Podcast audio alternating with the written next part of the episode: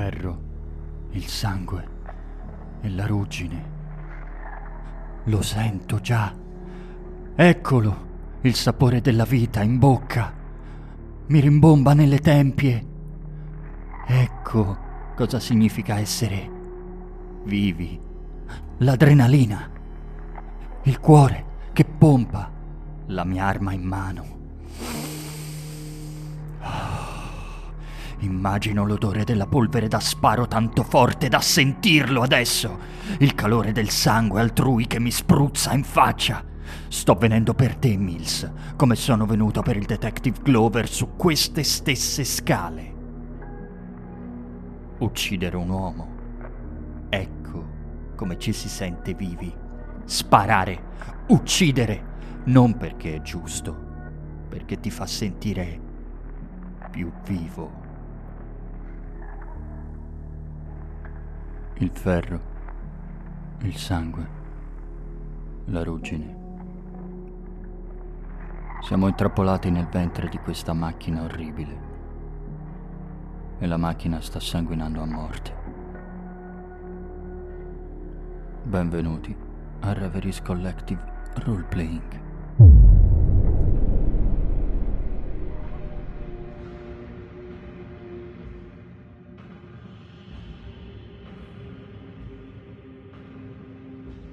Aidan, sei in un corridoio della nave, la pistola in pugno. Sei furente, sei eccitato, sei spaventato. Cosa stai pensando? Cosa c'è nella tua testa?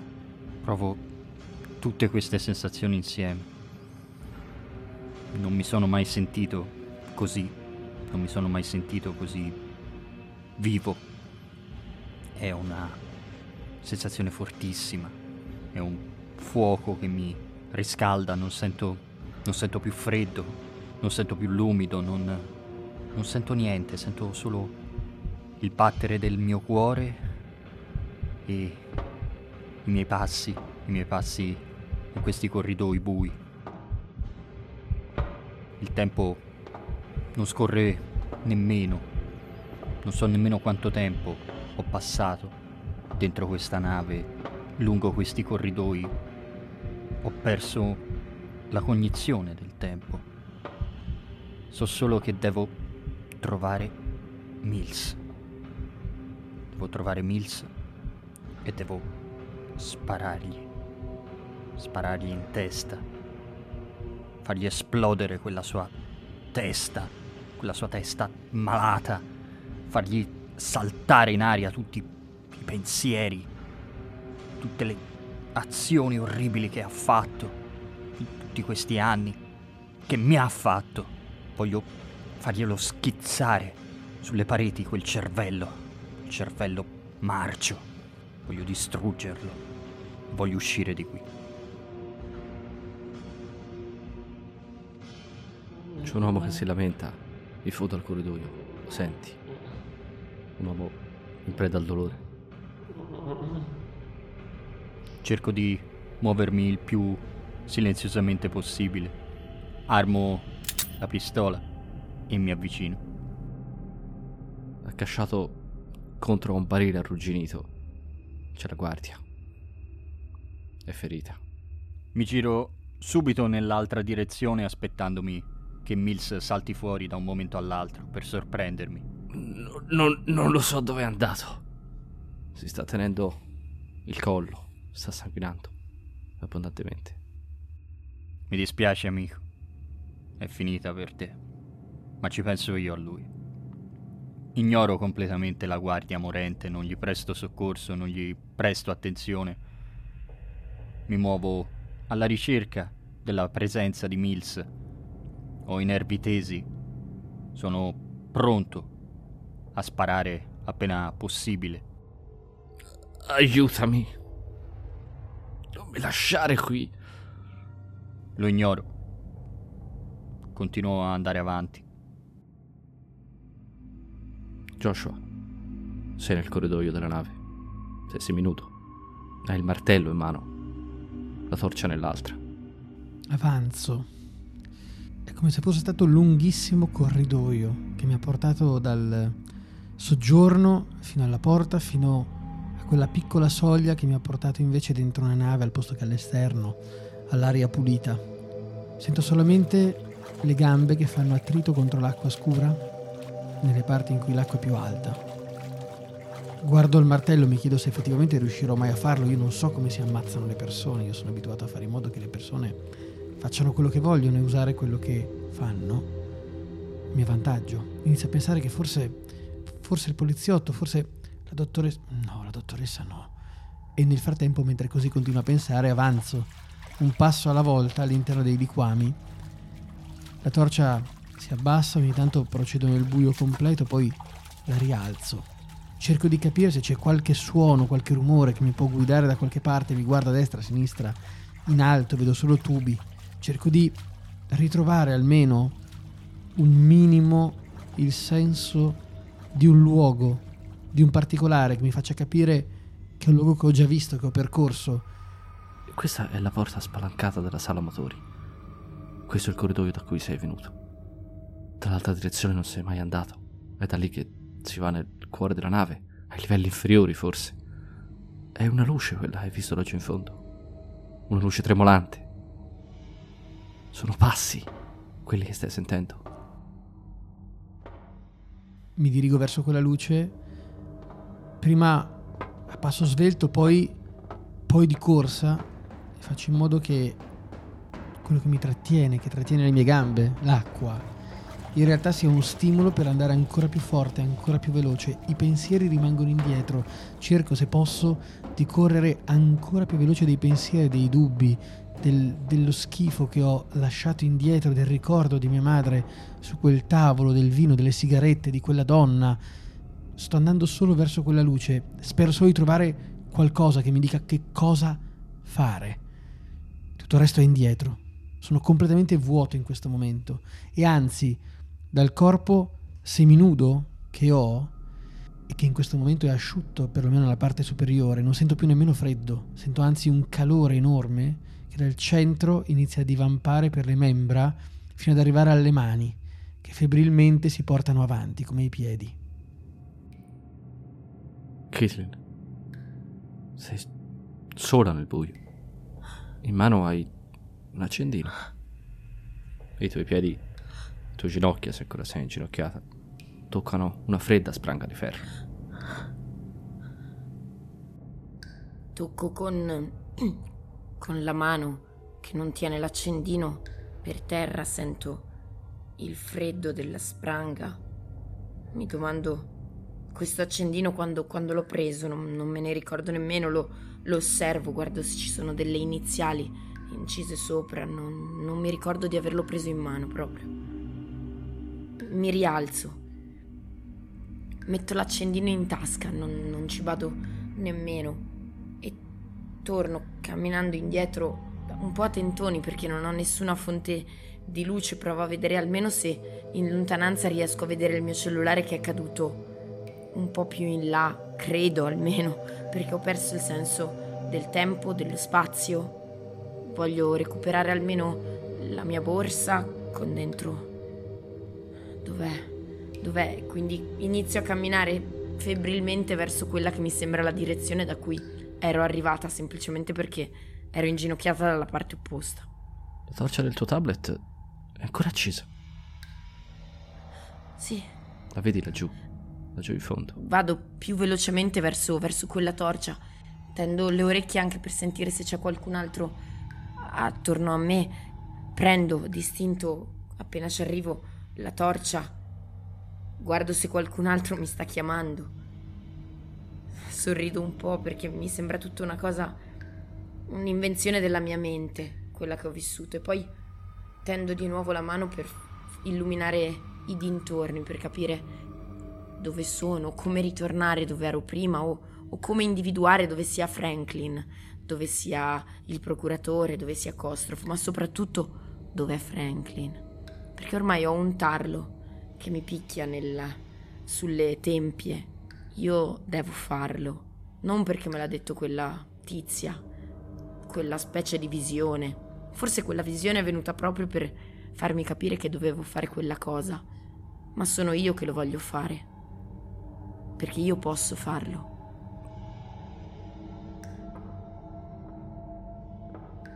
C'è uno scalpiccio di piedi. Da che direzione viene?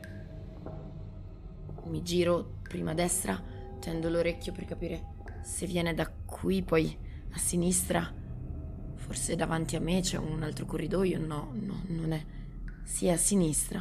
È a sinistra. Allora, sempre tenendo la mano tesa di fronte a me, con la torcia ben puntata verso quello scalpiccio, vado avanti piano perché comunque sono disarmata, totalmente disarmata se non...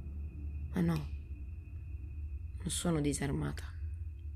Mi accorgo che la mano stringe ancora il ferro freddo della, della spranga di Dermont. La spranga di Dermont. E procedo con il braccio teso verso, verso quella direzione e la spranga che viene trascinata e quindi fa, fa rumore contro il pavimento di metallo e cerco di individuare da che parte vengano gli scalpicci, vado con fare un po' più deciso verso quel rumore. Aidan, cos'è questo rumore di metallo trascinato su metallo? Ancora, ancora questo rumore.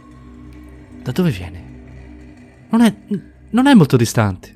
Non è molto distante, no, non lo è. Mi giro in tutte le direzioni. È una luce, forse quella che vedi. Accelero, accelero verso... Accelero verso quella luce, accelero verso quel rumore. Ho la pistola davanti a me. Sono pronto. C'è qualcuno che si sta avvicinando, vedi? Una luce piccola, tremolante. Un suono. State avvicinando l'uno all'altro. Caitlin e Ada. Mi acquatto. Spengo la torcia.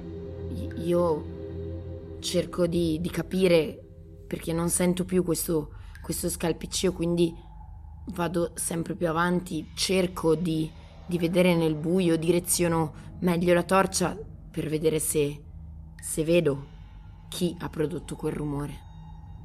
Ti sei nascosto, Ida? In uno dei billi anfratti? Sì. C'è un tubo accanto a me. Cerco di non toccarlo, ma anche se fosse freddo, probabilmente non lo sentirei, perché ora sto bene sto bene e sono, sono in attesa. Riconosco chi sta passando vicino a me. Sono delle scarpe femminili. La dottoressa De Hammer ti passa davanti, non ti vede. Ti supera, trascinandosi dietro una pesante spranga di metallo. Sì, io continuo a camminare. Mi era sembrato che venisse più o meno da qui il suono, ma no. E, e, sicuramente veniva da più avanti o, o era un suono solo della nave? Un... Mi sarò immaginata un'altra cosa un'altra volta. E quindi proseguo, dritta. Eh, cerco di districarmi, non ci sono mille possibilità, le direzioni sono sempre avanti o indietro. E quindi continuo avanti a me. Joshua, che cos'è questo suono? Questo metallo che viene trascinato? È debole, sì, ma lo senti, lo senti sopra la pioggia che batte sulle parati arrugginite della nave. È, un, è una luce quella che vedi laggiù in fondo? O è un movimento che vedi al fondo a un altro corridoio? Ehi! Ehi! Metto le mani alle paratie e ancora una volta, come quando è stato all'interno della casa, mi faccio forza, ormai non ci sono più liquami per terra e un corridoio come un altro della nave. Ho idee dove potrei essere, ma la sola cosa che mi interessa veramente in questo momento è raggiungere quella luce e capire chi c'è oltre e capire dov'è Mills e capire se avrò la forza di farlo. E continuo mentre vado, viaggio tra questi corridoi vagando a guardare il martello e mi rendo conto che no, non posso farcela. Non, io non sono un assassino, io non ammazzo nessuno. Prendo il martello e così come è stato sul tavolo tiro una martellata contro la paratia di metallo. Io sento il rumore, un rumore in lontananza di metallo contro metallo. Ho sentito anche, mi è sembrato da lontano un, un richiamo di qualcuno, non, non, sono sicura, ormai non sono più sicura di niente, di, dei rumori, della gente, del, de, del, di quello che sento.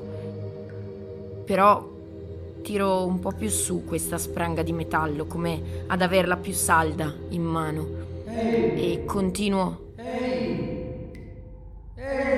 Procurato- procuratore? Dottoressa? È lei? Dottoressa, Ah, sì, procuratore, accelero il passo e gli vado, gli vado incontro. Anch'io, ci troviamo praticamente a un metro, credo. E da uno dei corridoi, Caitlin. Franklin Mills emerge dalle tenebre. La tua spranga cade per terra. Quando lui ti prende, ti afferra per il polso. Mi lasci! Questa è tutta colpa tua! È tutta colpa tua! Lasciami, Franklin. Lasciami. È tutta colpa vostra! Siete voi che mi avete portato qui e adesso lei mi ha trovato! Lo sapevo! Siete voi? Siete d'accordo con lei? Lo sapevo io, lo sapevo. In mano ha un pezzo di metallo arrugginito, appuntito. Franklin, che cosa? Che cosa vuoi fare con quel punteruolo? Uscire da qui. Tu sei la mia porta, la mia chiave per uscire da qui. E pensi che, uscendo da qui, mi calmo improvvisamente, inizio a recitare il mio show, come l'ho già fatto altre quattro volte. Pensi che uscire da qui risolverà davvero qualcosa? Lei se ne andrà, davvero. Sono due mesi che non mi ha trovato, cara. Sono stato piuttosto bravo. E come stavi mentre non ti trovava? Ti ha lasciato mai davvero il pensiero di lei? Sei davvero riuscito a scappare da lei. Quando sei vuoto, quando non hai niente dentro, non c'è niente che ti trattiene. Aidan, Joshua, cosa fate? Ho sentito la voce di Franklin. Hai sentito l'urlo di Caitlin? Hai sentito il suono della sua spranga che cadeva per terra? Non sei troppo distante. Mi alzo da dove mi ero acquattato mi muovo nel buio, non vedo realmente. Mi tengo sulla sinistra una paratia della nave, è quella che mi guida. Mi oriento con, con i suoni e immagino anche di vedere le altre luci e mi avvicino. Io mi stavo già dirigendo verso il posto, quindi c'era giusto una paratia, un corridoio e poi la luce si faceva più intensa. Ruoto quasi di corsa il corridoio, giusto in tempo per vedere questa scena e sentire le ultime parole, i brandelli di parole della dottoressa. Rimango impietrito a guardare questo uomo col punteruolo in mano che sta parlando con lei. Stringo il martello pronto a lanciarglielo addosso e cerco di capire cosa stia realmente accadendo perché non la sta aggredendo io so che non mi può, non mi vuole far male. Come ha detto lui, io sono la chiave per uscire da qui. Sento la sua presa che mi fa male, mi stringe il polso, mi stringe quasi fino a non farmi più sentire le dita della mano nella quale ho ancora il mio cellulare acceso, con la torcia accesa. Tanto me lo stringe che a un certo punto la torcia cade. Franklin, hai ragione. Tu sei vuoto. È vero. Hai ragione, non hai più nulla qui. Bisogna andarsene, forse. Uscire da questo posto, sì. Fuori da qui, lontano da lei. Ha lo sguardo convinto, Caitlin.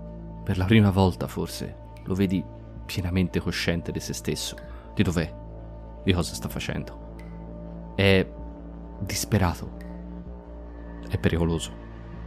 È molto pericoloso. Sono un po' spaventata, perché so che se dico la cosa sbagliata, in realtà questa sua rabbia, questa sua preoccupazione, questo suo spavento possono anche ritorcersi contro di me. Non che adesso abbia tanto da perdere nemmeno io in questo momento, ma voglio vivere. L'unica cosa che mi tiene ancora qui, calma, è che questa sua disperazione mi fa sperare che posso ancora entrare in quel pertugio. La disperazione è un bel pertugio per me, per entrare e fare quello che voglio. Lascerò che mi porti fuori. Vorrei riuscire a convincerlo a buttarsi dalla nave. Mentre succede questo io alzo il martello sopra la mia testa, pronto a scagliarglielo addosso. Non so nemmeno come si faccia, non so nemmeno se il martello con la forza che ci imprimerò nel caso in cui dovesse servire arriverà veramente a colpire lui o si fermerà molto prima cadendo per terra. E dentro la mia testa inizia a venire un altro pensiero. I giornalisti. Oh sì. C'è un'altra storia molto interessante che si può raccontare. Quella di un procuratore che fa un atto eroico e salva la dottoressa De Hambra. E mentre penso a questo, lentamente li seguo a pochi metri di distanza. È chiaro che non voglio attaccarlo. Se mi guarda, sono solo molto pronto a difendere lei, ma in realtà sto cercando di capire sulla schiena dell'uomo quale sia il punto migliore per girare il martello e infilargli dentro la parte posteriore. Aidan, sei acquattato nell'ombra. Sei silenzioso. Lo vedo il procuratore con il martello alzato. Mi faccio avanti. Procuratore. Mi volto di scatto. Kostrov. Abbasso il martello subito. Abbasso un poco la pistola. Mills, dov'è? Indico senza dire neanche una parola poco più avanti, vedi che esattamente in linea retta dal mio dito ci sono due persone che stanno uscendo verso il ponte della nave salendo una scaletta dopo l'altra e sono la dottoressa e Mills. La dottoressa credo che abbia un piano, sta, lo sta portando fuori. Lei è una buona mira. Io, io, io, non so come aggredire un uomo, io non, non sono addestrato al combattimento. Lei forse potrebbe riuscire a salvarla e nella testa mi arriva un altro pensiero. Non devo neanche farlo io. È meraviglioso. C'è una storia ancora migliore, le storie si accavallano le une sulle altre, che è quella di un poliziotto che nel fare il suo lavoro meravigliosamente salva una persona e mette fine a una tragedia che lo ha visto tra l'altro protagonista non più tardi di qualche settimana prima. È perfetto è perfetto ed è quello che continuo a ripetermi mentre saliamo le scalette verso l'uscita della nave. È perfetto, è perfetto. Qualcosa intuisco nel, nello sguardo del procuratore, nel piccolo sorriso che per un attimo gli attraversa il volto. Decido di seguirli. Sì, perché fuori probabilmente sarà più facile sparare, sparare a Mills. Qui è ancora buio e potrei rischiare di colpire la, la dottoressa. Però sì, lo, lo seguo. Lo seguo e sono deciso a finirlo come si merita. Mentre saliamo le scale infilo la mano in tasca. Prego che ci sia ancora. Lo sento. È bagnato, ma è ancora lì il mio cellulare. Mi tengo leggermente indietro. Scorro velocemente col dito l'ultima telefonata che ho fatto che era il furgone dei tizi della stampa che avevo incontrato poco fa. Gli mando rapidamente e febbrilmente un messaggio. Siamo al molo.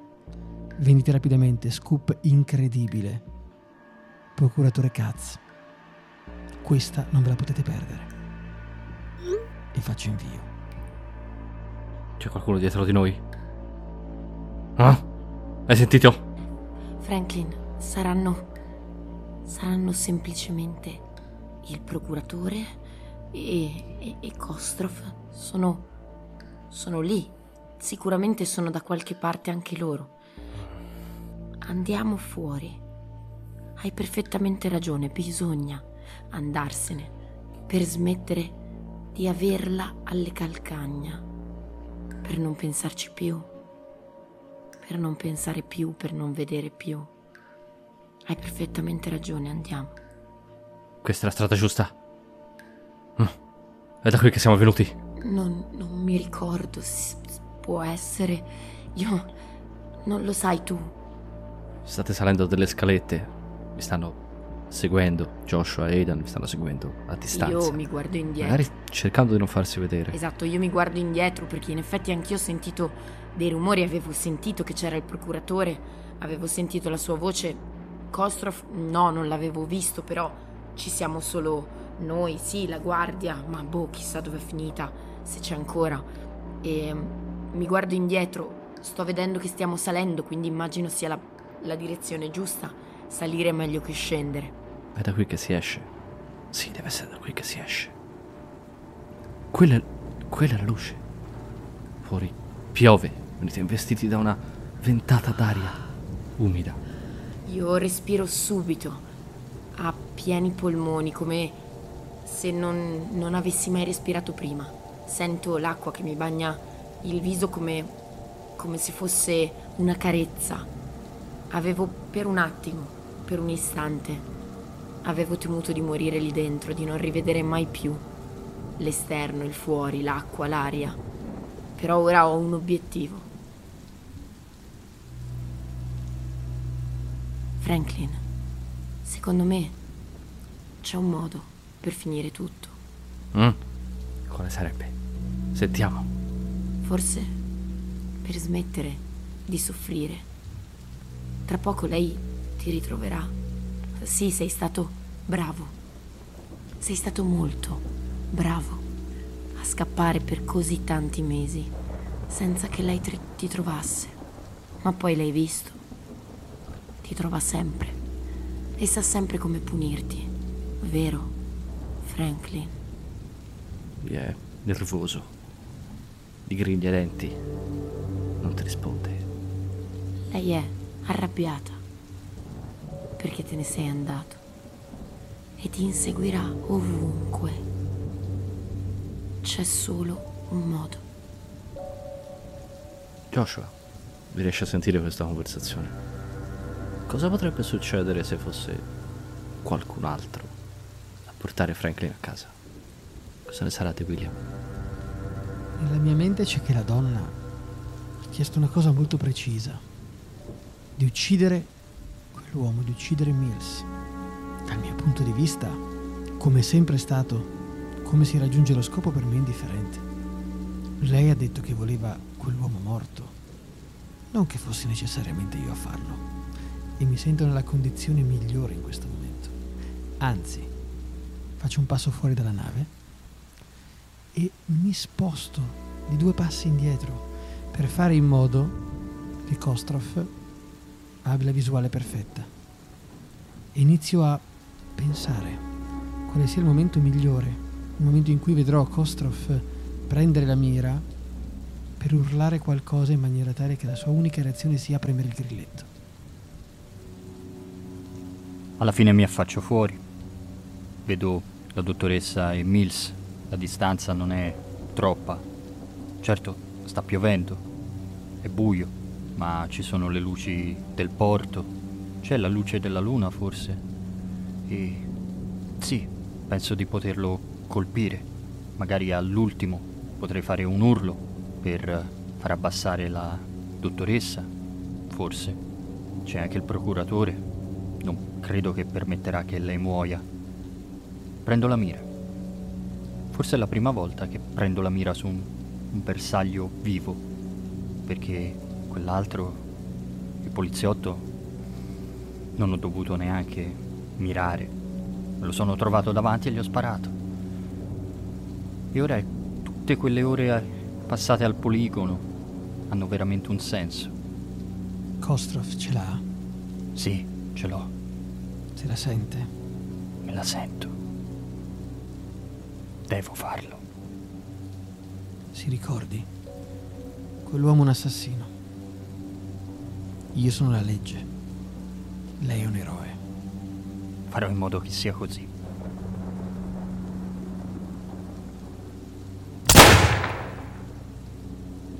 Caitlin vedi Mills boccheggiare. Incredulo. Colpito alla schiena. Vigliaccamente. A tradimento. Vedi lo sgomento nei suoi occhi, la bocca che si apre, cade in ginocchio. Franklin. Franklin. Guardami.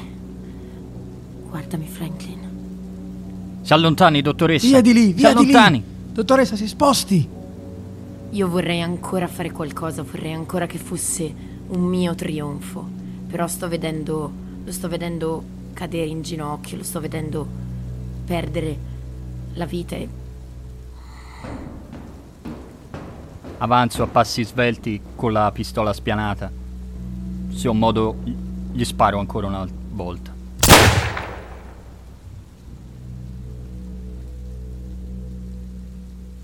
Ti sta guardando, Caitlin. Ti sta guardando disperato.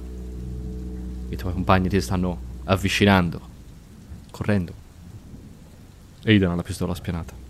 io non so perché, non so che cosa mi spinga a farlo, ma gli tengo la testa tra le mani. Voglio tenerlo lì. Non è. non muore sul colpo. Uno solo è troppo poco.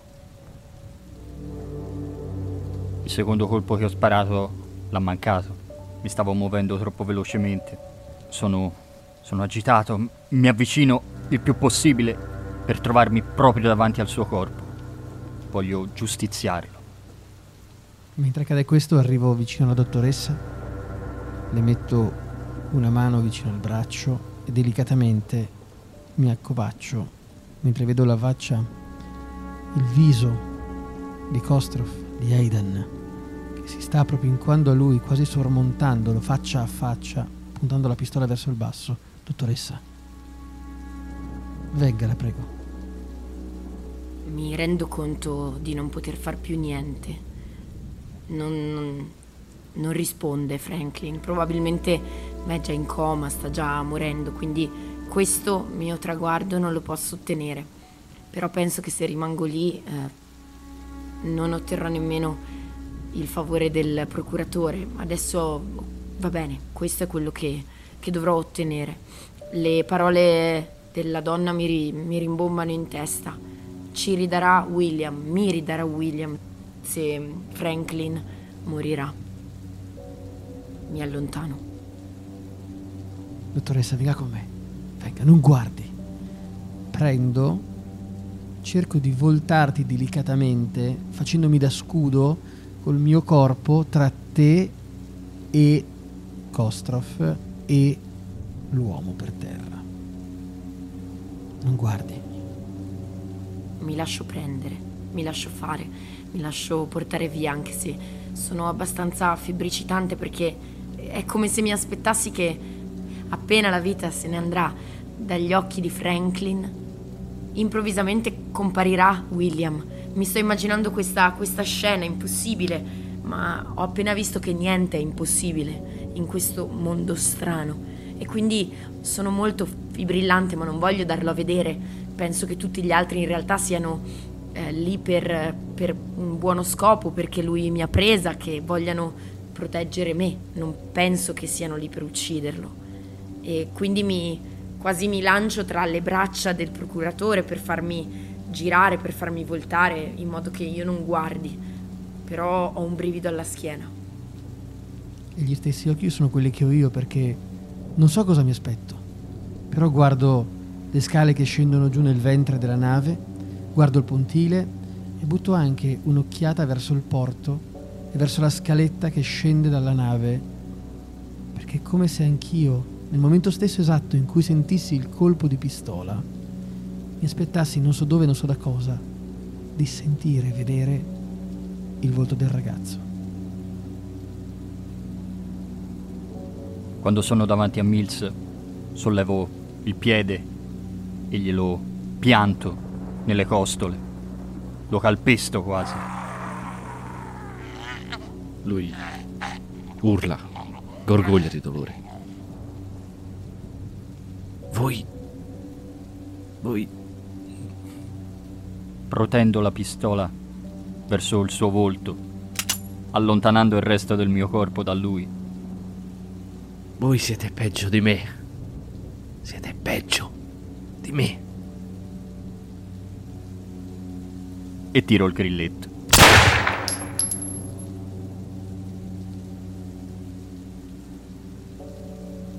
Piove sulla plancia della nave. Piove molto. Le tempie vi pulsano.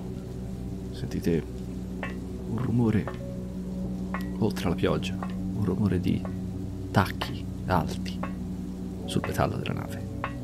Una donna che si avvicina, canticchiando una canzone religiosa, un inno di chiesa. Bringing in the sheaves, bringing in the sheaves. È confortante sapere che non sta avvenendo per voi, sta avvenendo per qualcun altro, sta avvenendo per Franklin Mills. La testa vi gira. Perdete i sensi quando già il furgoncino dei giornalisti e le prime sirene si avvicinano.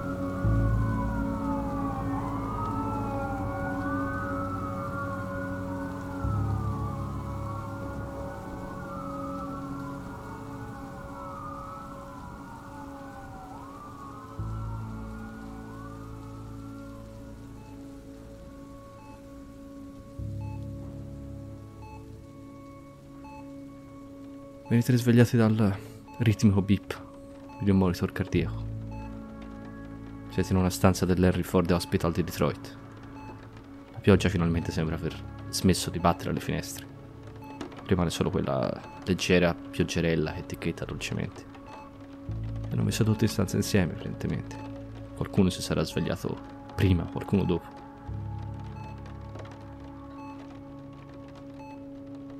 Mi guardo le mani, guardo sul mio petto il lenzuolo del letto, guardo il soffitto e guardo il monitor su cui il battito appare regolare, niente di, niente di strano.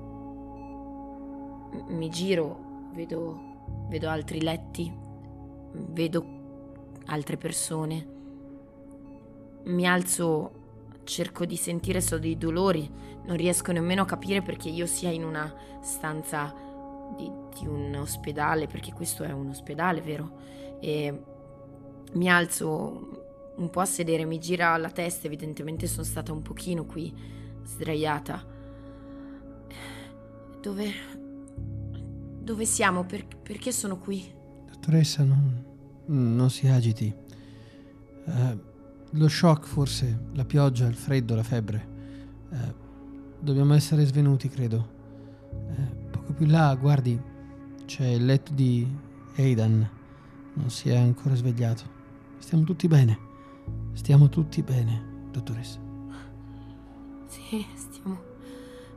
Stiamo bene. Sì, stiamo, stiamo bene. bene. Stiamo bene. Questa storia è finalmente finita. Sì, è finita e Mills è, è morto. Penso di sì. E, eh, inizio a pensare all'ultima cosa che ho visto, che ho sentito, i dacchi, la donna che arrivava sul ponte della nave, il fatto che per un momento mi è sembrato che non fossi l'unica persona ad essermi girato verso quella figura, ad aver ascoltato quelle parole. Eh, dottoressa, mi scusi, So che può sembrarle una domanda sciocca, ma la donna sul ponte. L'ha vista anche lei, vero? All'inizio l'unica cosa che succede è che sento un tuffo allo stomaco, al cuore, è come se mi mancasse un battito, ma il monitor continua a battere nello stesso modo, forse un po' più accelerato di prima. Abbasso lo sguardo. Sì, forse ho visto, ho sentito qualcosa. Volevo solo esserne sicuro. Eh, e in un momento mi arriva la paura della morte. Penso che da dovunque sia arrivata quella donna, se quello che ho visto, se la visione di mia madre era vera, esattamente come quella donna, che pensavo fosse a metà tra l'illusione e la follia fino a quell'istante, non sapevo nemmeno se avrei creduto o meno al fatto che avrebbe mantenuto la promessa, che una promessa ci sarebbe anche solo stata. Mi rendo conto che, come lei aspettava suo figlio, probabilmente dall'altra parte c'è qualcun altro che aspetterà me. E inizio ad avere paura della morte. Per la prima volta. Ho un brivido. Dell'acqua. Eh, ah, caspita, siamo in ospedale, non in un bar. Eh, e mi volto e premo ripetutamente il pulsante bianco luminoso per chiamare un'infermiera. Aidan, tu hai giustiziato un uomo a sangue freddo, a distanza ravvicinata. Come ti senti? Mi sento. Mi sento leggero. Non sento quasi il mio corpo. Mi arrivano dei suoni, i suoni dei monitor, le voci dei miei due compagni. Non ho ancora aperto gli occhi. Mi sembra di galleggiare. Mi sento leggero, sì. Non, non ricordo l'ultima cosa che ho visto, forse erano, erano le scarpe di quella donna. Era, era venuta per, per Mills. Era venuta per suo figlio. Caitlin, stavolta è stato diverso dalle altre volte. E hai visto giustiziare un uomo. A poca distanza. Non ti sei opposta. Non hai fatto assolutamente niente. Era quello che volevi. Come ti senti? Io non ho voluto guardare.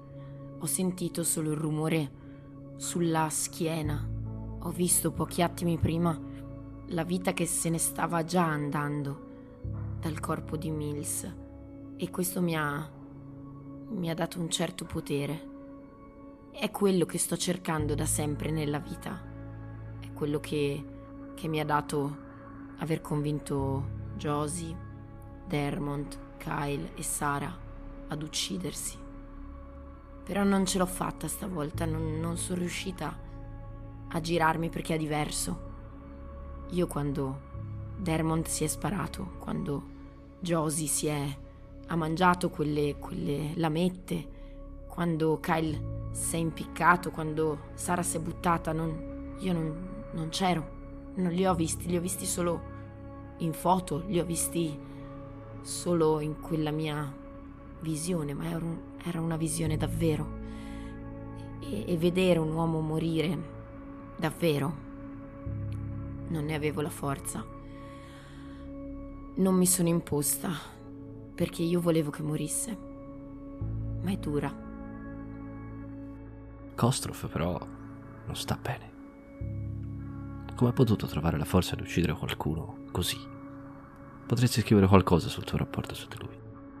Sì, è già da un po' che ci penso. Già dal primo momento che l'ho visto ho pensato che fosse una persona fragile, con tanti problemi, io sto cercando proprio questo e forse posso avercelo in pugno in questo momento. Può essere lui quella persona che voglio aggiungere alle mie fotografie sul cellulare. Joshua, questo non sarà facile. Kostroff ha sparato a qualcuno, alla schiena e in piena faccia. Questo non sarà facile da coprire, ci sarà un'indagine. Questo potrebbe anche significare la fine della tua carriera. Oppure solo della sua.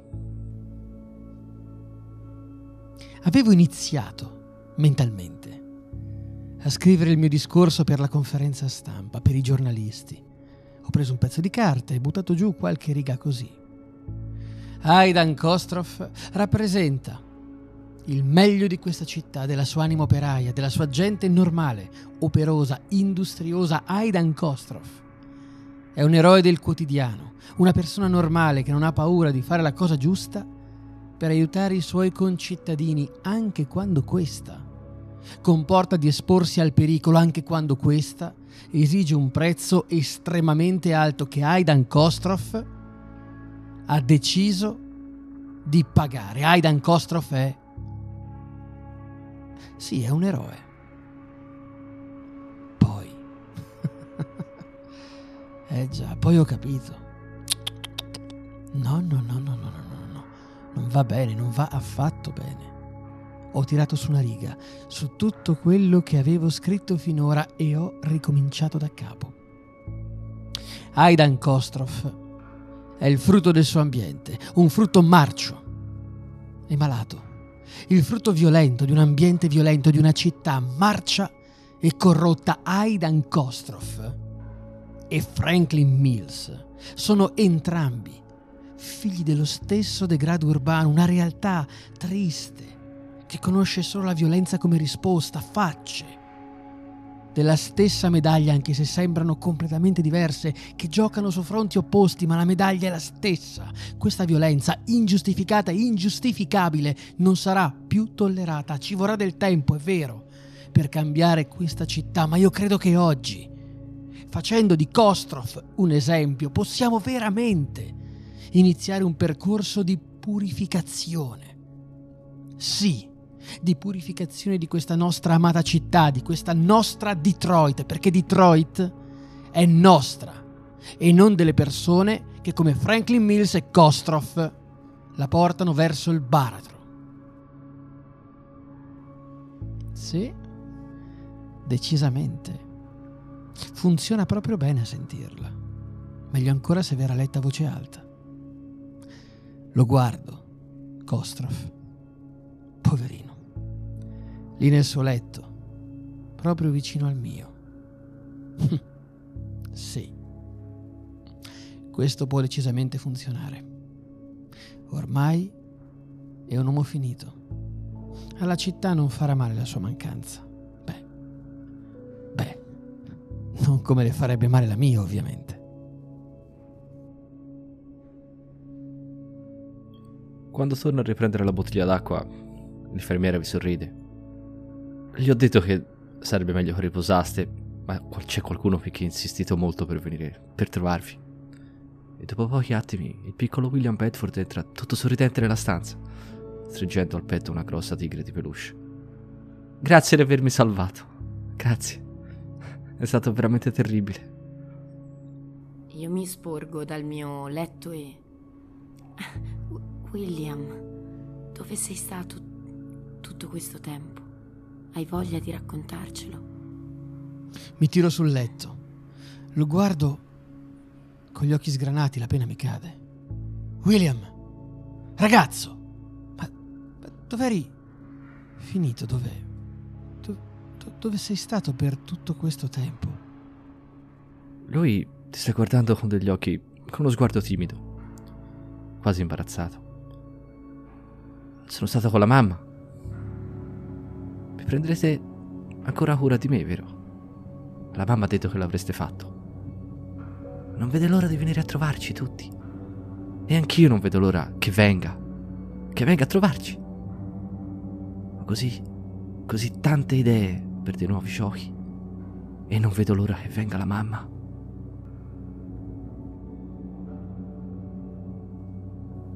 Avete qualche ultimo pensiero mentre il piccolo William getta le braccia al collo della dottoressa De Hamre?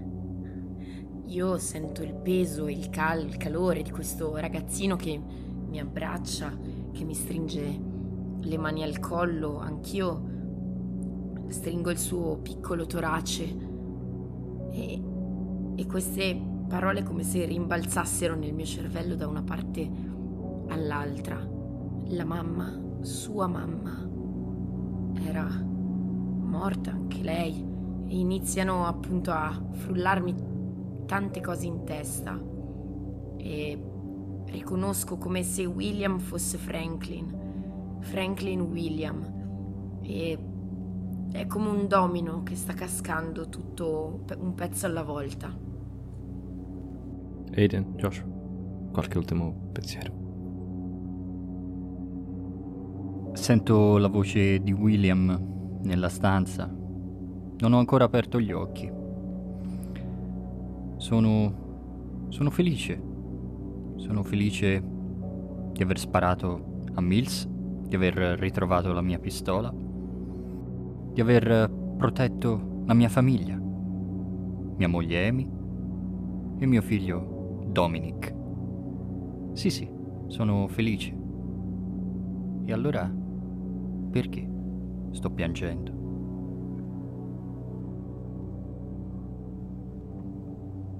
Io non riesco a capacitarmi di quello che il piccolo William sta dicendo, lo guardo. Così piccolo, così innocente, con quel peluche, mentre abbraccia la dottoressa. Istintivamente mi schiaccio sul bordo del mio letto come per allontanarmi, per allontanarmi dalla possibilità che possa venire ad abbracciare anche me. Che cosa gli è successo? Cos'era quella casa? Quella donna? Chi? Cosa è venuto a prendere Mills? Chi? Chi verrà a trovare noi?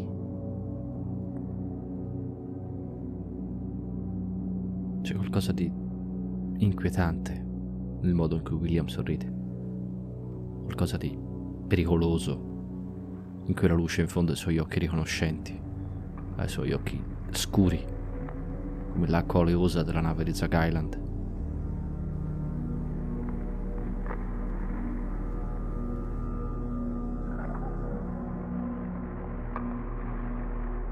Nuvole scure coprono il cielo di Detroit, una coltre pesante che affoga la città in una costante, fredda pioggerella. Questa storia ha visto delle vite cambiare per sempre. Qualcuno è morto. Voi avete mostrato il vostro vero volto. Ed è questo quello che vedrete riflesso nello specchio ogni mattina. Che vedrete riflesso assieme a qualcos'altro. Una presenza scura in un angolo delle vostre menti. Queste vite che abbiamo raccontato sono cambiate per sempre. E adesso anche l'ultima luce si spenge per sempre in quella casa Heights.